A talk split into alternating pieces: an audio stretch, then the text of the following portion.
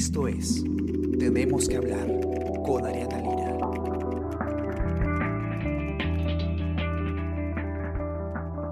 Hola a todos, ¿qué tal? ¿Cómo están? Espero que estén comenzando muy bien su día. Yo soy Ariana Lira y hoy tenemos que hablar de coronavirus, tenemos que hablar de COVID, tenemos que hablar de, las nuevas restricciones del gobierno y tenemos que hablar pues de esta nueva variante eh, del coronavirus, esta nueva cepa eh, eh, que se encuentra en el Reino Unido que ha llevado no solamente a que el gobierno de Francisco Sagasti tome medidas eh, con respecto a las fronteras, sino que, bueno, eh, definitivamente crea eh, mucha preocupación, pero vamos a resolver todas las dudas en, en este espacio que tenemos hoy día, que además va a ser bastante interesante porque está con nosotros Gladys Pereira, que ustedes la conocen muy bien, periodista de Nacional del Diario, y Bruno Ortiz, que es editor de la sección de Ciencia y Tecnología del Comercio, porque entre los dos vamos a ver, vamos a conversar, eh, entre los tres vamos a conversar de, de qué ha pasado, eh, cuáles son las medidas que ha tomado el gobierno, qué está pasando también con el tema del coronavirus en el Perú, porque eh, hay, hay muchas cosas que, que repasar ahí. Y bueno, vamos a conocer con Bruno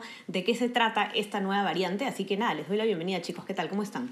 Hola Ariana, hola Bruno, ¿cómo están? ¿Cómo están? Gracias por, por la invitación. No, gracias a ustedes. Vamos a comenzar entonces eh, conversando. eh, vamos a dejar la parte de la nueva cepa que seguro eh, la gente está con mucha expectativa para el final, porque vamos a ver qué está pasando acá en Perú, ¿no? Porque estamos en una situación muy particular, ¿no? Estamos a eh, muy pocos días de Navidad, que como lo pone bien eh, Gladys en su nota, es una celebración familiar por excelencia. La gente se va a juntar con sus seres queridos y en seres queridos pues incluye también personas de riesgo, probablemente adultos mayores, va a haber muchas aglomeraciones, eh, reuniones eh, sociales, familiares y, y hay que tener cuidado porque ya estamos, digamos, con, con- con una inminente, diría yo, eh, segunda ola, o por lo menos es algo que se prevé, ¿no? Entonces hay que tener mucho cuidado porque estamos en una situación clave. Las tiendas están reventando de, de personas, como ocurre siempre a, a fin de año.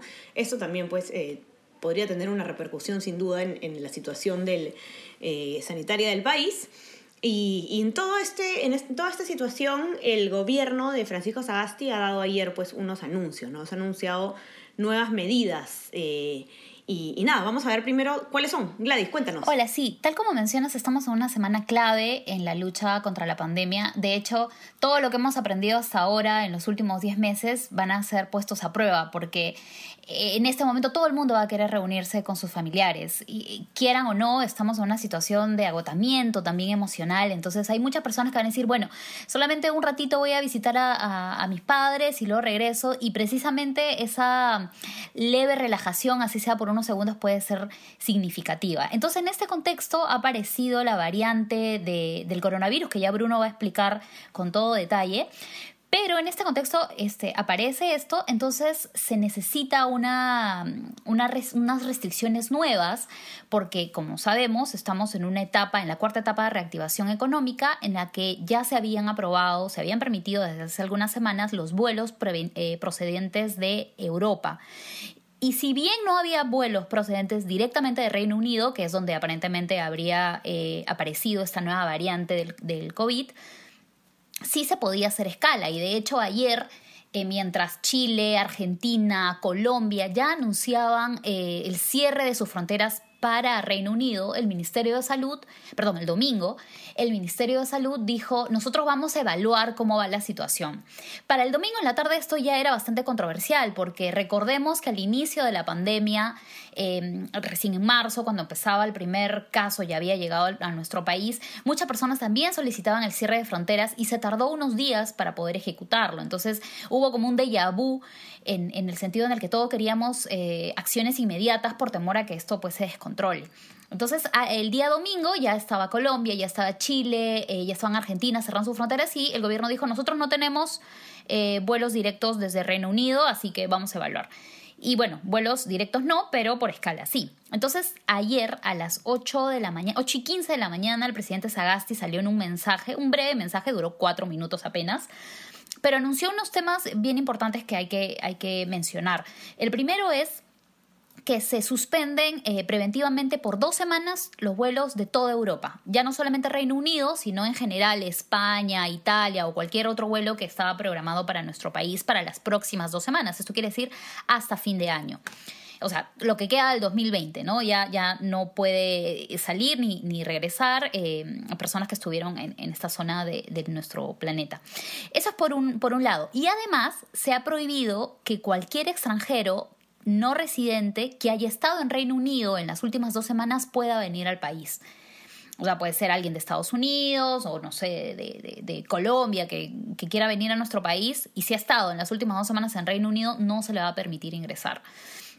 Esas son dos. Además, y este es el tema tal vez más controversial, se ha dispuesto que las personas que en las últimas dos semanas hayan llegado a Perú, sean peruanos o extranjeros que vienen de Reino Unido, tienen que hacer una cuarentena de 14 días.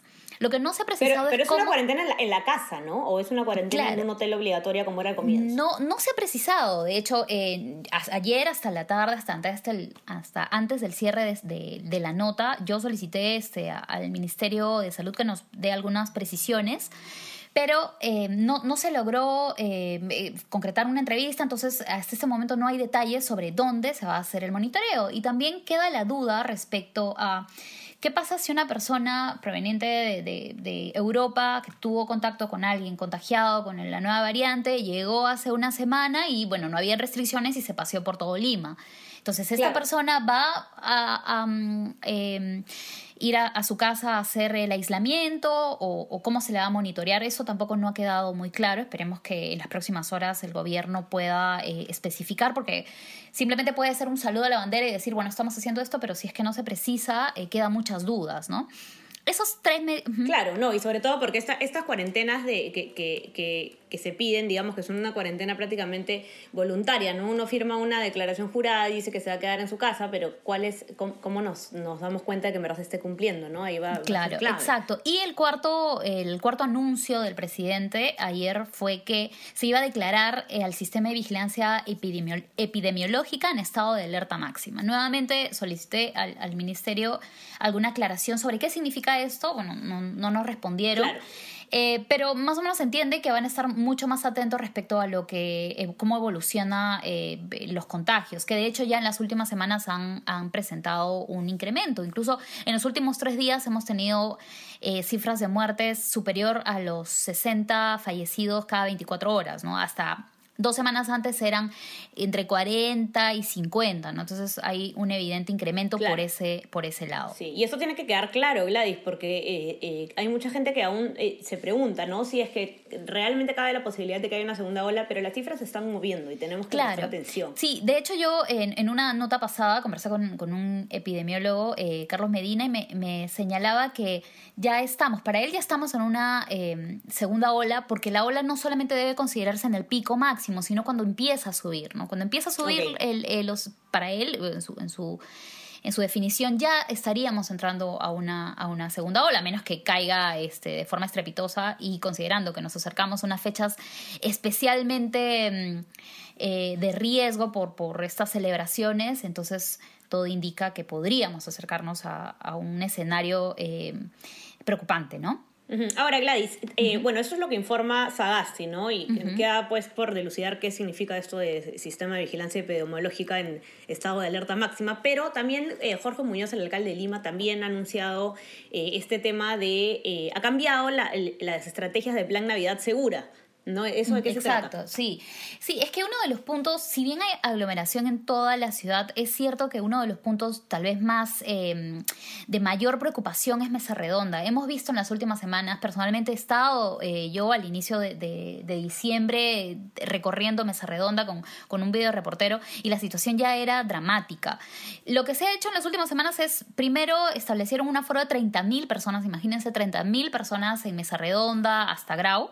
Luego lo pasaron a la mitad la semana pasada a solo 15.000 personas, pero igual las aglomeraciones no han disminuido. Entonces, lo que ha anunciado es, por un lado, el patrullaje eh, por parte de 100 militares que se van a sumar a los 250 policías que están en esa zona para tratar de evitar aglomeraciones. Y además ha prohibido el ingreso de eh, adultos mayores y niños.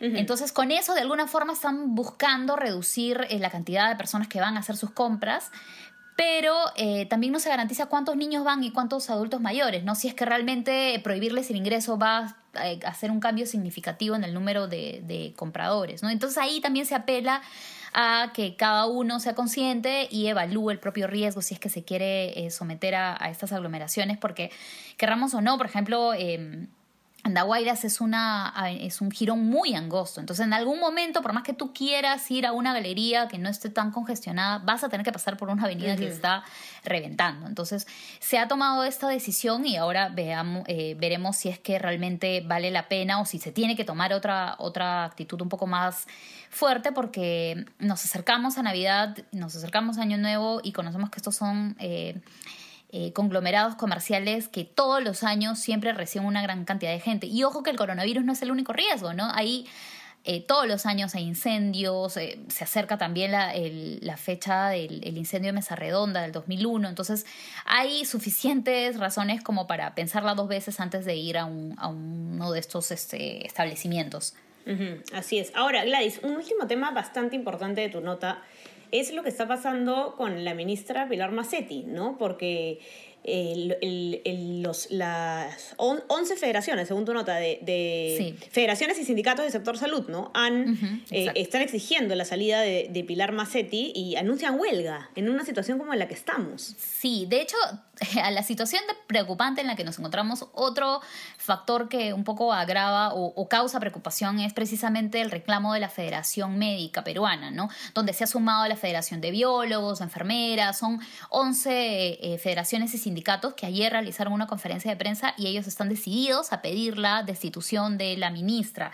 Primero, por el tema de las vacunas, consideran que eh, ha sido deficiente la gestión para poder asegurar vacunas.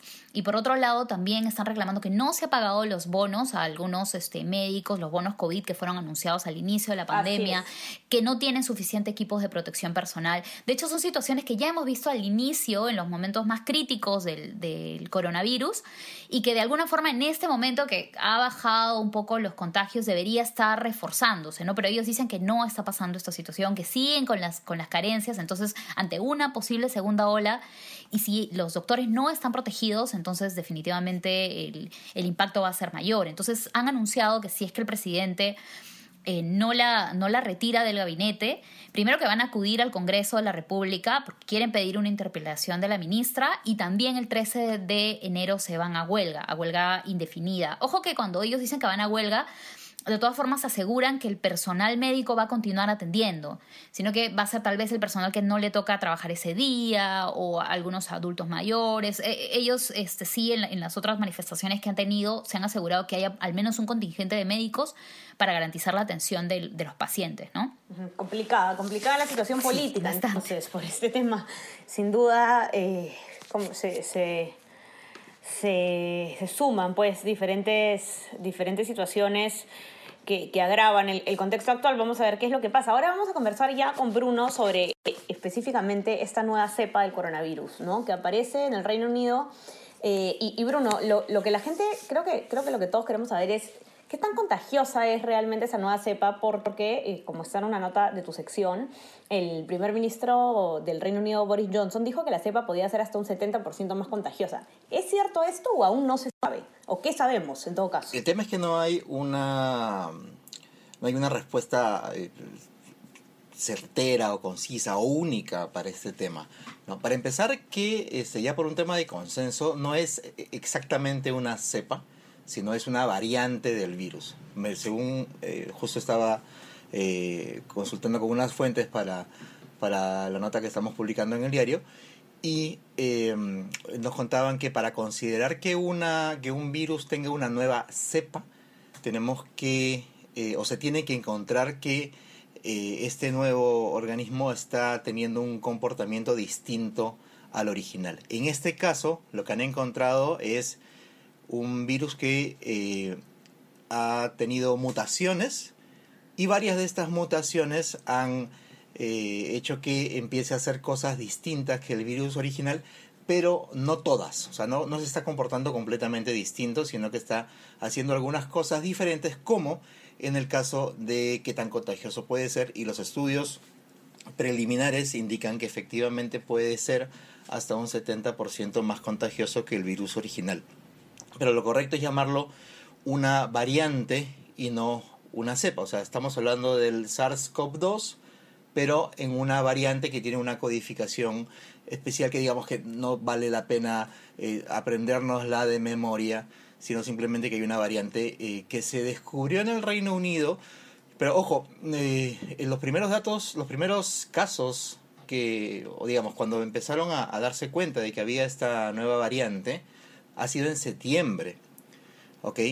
Eh, sino que hasta ahora recién, eh, digamos, se ha tenido más data, más información para poder soltarlo y además se ha encontrado de que no es que se anunció al Reino Unido y al día siguiente apareció en Dinamarca y al día siguiente apareció en Sudáfrica, no. O sea, esto indica que en realidad esta, esta nueva variante ha estado, o sea, se ha formado, digamos, ha aparecido y se ha empezado a esparcir y sucede pues que en los países en donde ha aparecido, entre comillas, son países en donde se hace este seguimiento eh, genómico al, al, virus, se puede hacer el secuenciamiento del virus y pueden darse cuenta e identificar la existencia de la variante. Entonces, si tenemos eso en cuenta, eh, y eso es mucho de lo que nos han dicho los, eh, las fuentes que hemos, que hemos entrevistado ahora,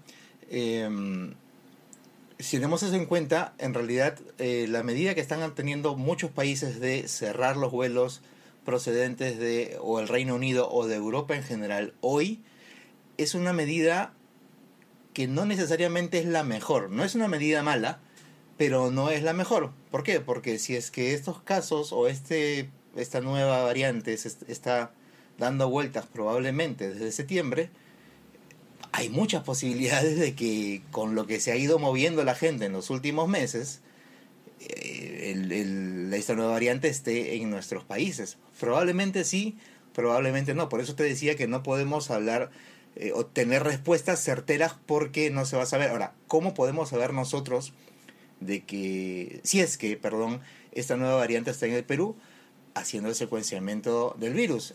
¿Eso se hace en el país? Sí se hace. ¿Quién lo hace? Lo hace INS, lo hace el Departamento de Genómica de la Cayetano y lo hacen otras instituciones. El problema es que como lo hace el INS con los pocos recursos que tiene y la Cayetano y otras universidades que lo hacen, digamos, por su cuenta, este, la cantidad de, de virus que son secuenciados es mínima en comparación pues con lo que secuencian en el Reino Unido, en Italia y hasta en el mismo Sudáfrica. Entonces por eso sería un poco complicado llegar a encontrar que efectivamente eh, esta nueva variante está presente aquí. O sea, nos vamos a dar cuenta si es que de repente, eh, si es que efectivamente se confirma de que es tan contagioso, si es que empezamos a ver que nos empezamos a contagiar a una velocidad que no ha sido la inusual en el año que ya llevamos de pandemia. Ahora, Bruno, la, la pregunta también que, que, se cae madura es, ¿dónde queda el tema de las vacunas con esta variante? ¿no? La vacuna, las vacunas que ya están listas, bueno, no para nosotros lamentablemente, pero las vacunas que ya están listas y aprobadas, ¿son, eh, ¿funcionan para esta nueva variante? El tema ahí es eh, un poco complejo nuevamente porque todavía no hay nada confirmado. Se tienen que hacer todavía muchos más estudios para confirmar este, varias cosas con, con respecto a esta, nueva, a esta nueva variante. Según lo que me estaban explicando, algunas de las mutaciones que, que ha sufrido el, el SARS-CoV-2 tienen que ver con una proteína que se encuentra en, eh, en, el recubrimiento del virus, en la parte externa del virus, y que es, este, está presente en estos... Eh, en las espigas, en inglés dicen spike, que sería como las puntitas que vemos en los gráficos que hacen de, del coronavirus que, vemos en televisión o que vemos en las notas. Entonces, e, e, esas son como que las llaves de entrada del virus hacia, el, eh, hacia las células. Entonces, eh, ahí es donde hay algunas eh, están las mutaciones o varias de las mutaciones, no todas, varias de las mutaciones. Entonces, la vacuna está hecha para afectar justamente esa parte del virus. Eh, pero si hay mutaciones ahí, es probable que la vacuna no las reconozca adecuadamente y pueda no ofrecer la, la, eh, la protección deseada. Ojo, estamos hablando este, de las vacunas que ya están aprobadas, que son la de Moderna y la, bueno, aprobadas en algunos países, la de Moderna y la de Pfizer, eh, que son vacunas que estas que usan la tecnología de ARN mensajero.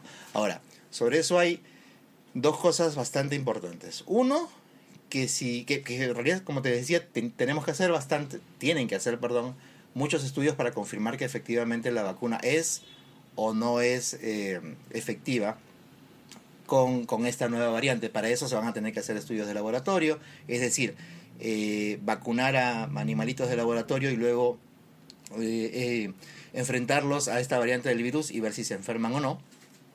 Pero además, por el otro lado, es si, nos, si, se diera el caso de que efectivamente no es la vacuna adecuada, lo bueno es que por la tecnología que están usando, que básicamente lo que estamos haciendo es darle las instrucciones em, a, nuestras células para que aprendan a defenderse del eh, coronavirus, eh, como se usa esta tecnología, lo que se podría hacer es rápidamente actualizar eh, las instrucciones que estamos poniendo en la vacuna para que la vacuna ahora haga otra cosa o se defienda contra esta variante. El problema viene que ya nos hemos dado cuenta de que esta vacuna, la que utiliza la tecnología de ARN mensajero, es una vacuna que logísticamente es bastante compleja por el tema de las bajas temperaturas, etcétera, etcétera. Y a eso tenemos que sumarle que se tendría que revacunar gente. Pero por otro lado, tenemos, no olvidemos que todavía hay un montón de otros proyectos de vacuna que siguen en desarrollo. Algunos usan otras tecnologías y que probablemente todavía están en una e-, en algún nivel en el que de repente podrían actualizarse para también considerar esta, esta nueva variante, siempre y cuando se confirme de que no va a poder ser, eh, o que no nos vamos a poder proteger claro. Eh, con las vacunas que, que, van a estar vigentes. Así que nada, no es, no es un hecho que, que no, no, protejan las vacunas aprobadas contra tenemos, variante. Tenemos que ponernos en el caso, o sea, así como, como tampoco es un hecho decir que, que, te, que va a matar a más gente, no se sabe todavía. Tenemos que claro. recordar cómo ha sido este tema en marzo, que nos quejábamos de los científicos y de la OMS que, este, que cambian de opinión. No es que cambien de opinión, tenemos que esperar a que se hagan estudios y, a que, y a ver qué cosas nos dicen, si nos confirman la información, si las desmienten, qué sé yo. Para eso está la ciencia, para ir aprendiendo y eh, cuestionándose a sí mismo e ir teniendo nuevos conocimientos. Tenemos que esperar y en el interín, lo que mencionaba Gladys también, seguirnos cuidando con la distancia, la mascarilla, eh, el lavado de manos, y es más, en el, en el, supuesto de que recibamos la vacuna, tenemos que seguirnos cuidando todavía un tiempo más, porque no vamos a estar... Así es, no, no es inmediato. No vamos a estar todos eh, protegidos. O sea, yo no voy a estar protegido si es que todos no estamos protegidos. Ese es el concepto. No es que yo me vacuno y me olvido del tema, no. Para que la vacuna me haga efecto, todos tenemos que estar vacunados, o la gran mayoría tenemos que estar vacunados porque solamente así vamos a poder vencer este así bicho. Es. Y eh, muy importante esto, no es momento de relajarnos, no hay una vacuna eh, en el Perú, en ningún horizonte cercano, ya lo ha dicho el gobierno, eh, así que no, no, no es momento para relajarnos, hay que tomarnos las cosas en serio, no hay que bajar la guardia, se viene una segunda ola y es muy importante que seamos responsables, sobre todo quienes nos acompañan que tienen alguna condición de riesgo, que tienen gente en sus familias que tiene una condición de riesgo. Hay que tener mucho cuidado. Eh, definitivamente no es momento para, para relajarnos. Pero bueno, eh, toda la información de la que hemos hablado la pueden encontrar en nuestra web, elcomercio.pe, también en nuestra edición eh, impresa, los que tienen acceso. Y ya saben que se pueden suscribir a nuestras plataformas. Estamos en Spotify, Spreaker, SoundCloud y Apple Podcast para que puedan escuchar todos nuestros podcasts. De hecho, Bruno tiene un podcast muy bueno ahí también que pueden escuchar. Y eh, los que quieran recibir lo mejor de nuestro contenido a lo largo del día se pueden suscribir a nuestro WhatsApp, que es el Comercio Te Informa, y les puede ir llegando eh, lo más importante del día. Y nada, eso es todo. Y gracias Bruno y Gladys por, por estar aquí hoy día. Que tengan un muy buen día. Yo, yo solamente quiero quitarles dos minutos, sí. por favor. Si van a visitar a sus familiares, si se animan a hacerlo, lo ideal es que no lo hagan, pero si se animan a hacerlo, por favor, Así se reúnan con amigos del alma, se reúnan con sus papás, con sus abuelos, con sus tíos, con sus sobrinos.